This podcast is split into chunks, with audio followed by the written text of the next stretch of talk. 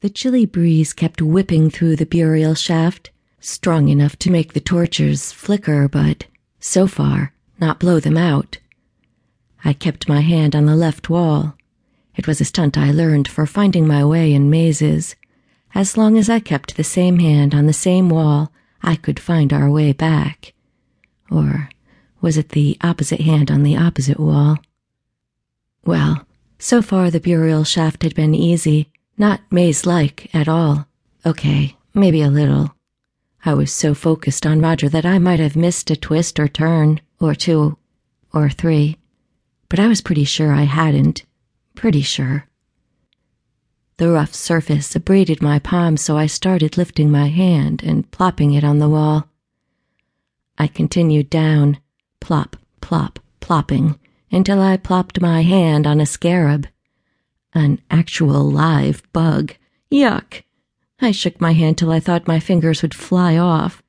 The light from the torch wasn't bright enough to show the nasty things on the rough walls, so I worked my hand into my sleeve and plopped a little harder, hoping to mash them before they could run up my sleeve.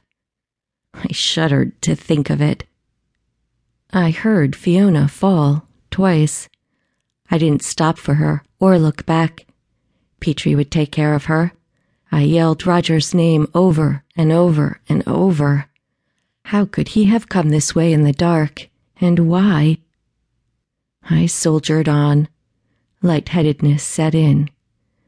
Was the air bad, or was I yelling too much? I was getting dizzier. I plopped my hand against the wall, but the wall wasn't there.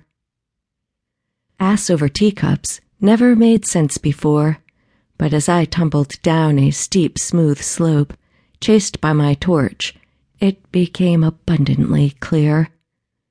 I was down the rabbit hole with fire cascading behind me. Yikes! My long skirt bunched up to my waist as my torch bounced over me and showered my butt with tiny sparks.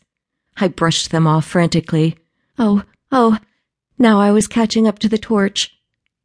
I yanked my skirt over my butt, rolled on my back, and tobogganed my body to the side of the torch, grabbing it as I slid by.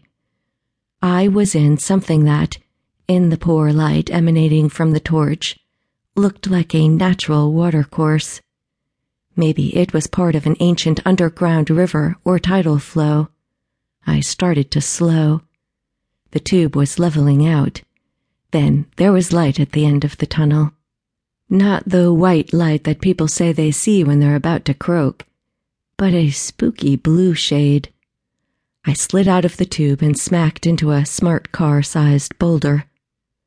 I groaned and stared at the ceiling of what appeared to be a natural chamber about the size of a planetarium. I didn't want to move. I had more sore places than I had places. I hauled myself up and propped my elbows on the rock. A pool of water glowed blue and illuminated the grotto. The color transmuted from dark to light to silver with swirls of black and purple. Hieroglyphics covered the gold flecked walls. A mural depicted a team of priests preparing a body for embalming, extended twenty feet along a nearby wall.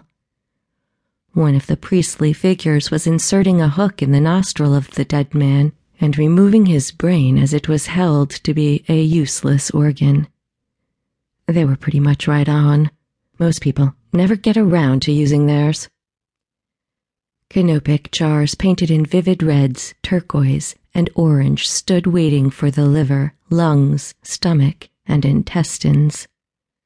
Somewhere I'd read that the ancient Egyptians thought the heart was the source of all wisdom, and so they left it in the embalmed body. I lifted my torch above my head, illuminating the far side of the cavern. Roger sat at the edge of the pool, in his lotus thinking position, with his hand outstretched, dangling the multiphasic unidirectional density diviner over the water. My legs buckled, the walls closed in on me. I choked out his name, but he didn't respond. Música